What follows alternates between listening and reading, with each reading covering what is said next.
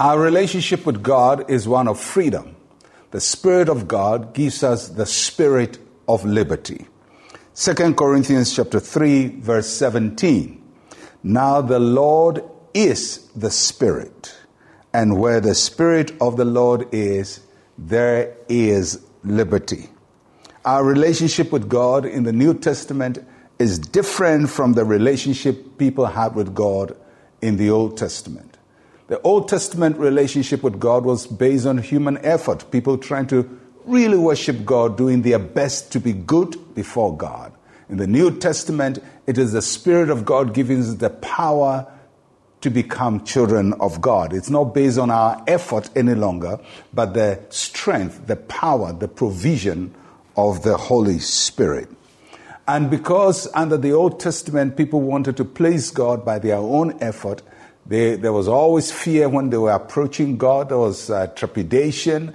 There was uh, a sense of awe of the presence of God that made people feel that maybe they were not right before God and God was going to strike them and do something uh, terrible to them. But thank God for the Holy Spirit who now dwells within us. Our bodies are now His temple. And wherever the Spirit of the Lord is, there is liberty. And so in the New Testament, our relationship with God is not based on fear and bondage, but of the freedom and the liberty that the Spirit of God, who now dwells in us, gives to us. So the passage tells us that where the Spirit of the Lord is, there is liberty.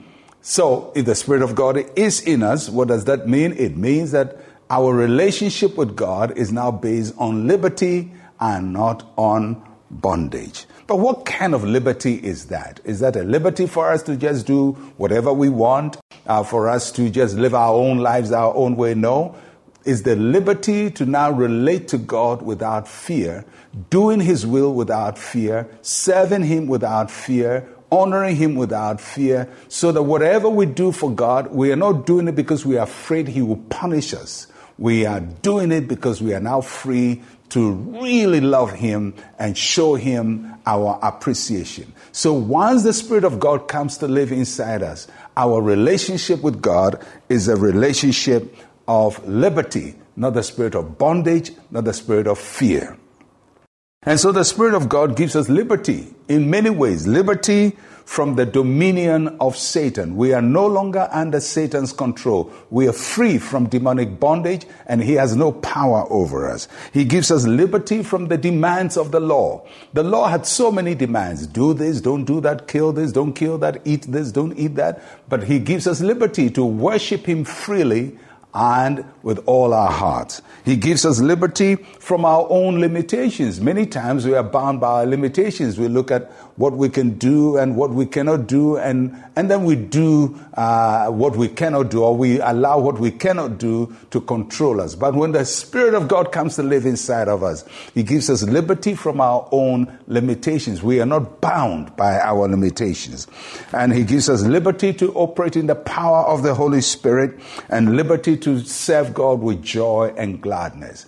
If truly Christ lives inside of you, if truly the Spirit of God lives inside of you, then your relationship with God is not of bondage, of fear, of trepidation. It's of joy, of gladness. Where the Spirit of the Lord is, there is liberty. Experience that and share it with the rest of the world.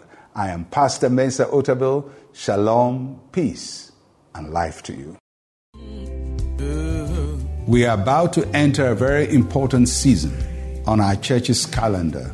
It's our season of consecration, of prayer, and of fasting. We call it 40 Days of Power.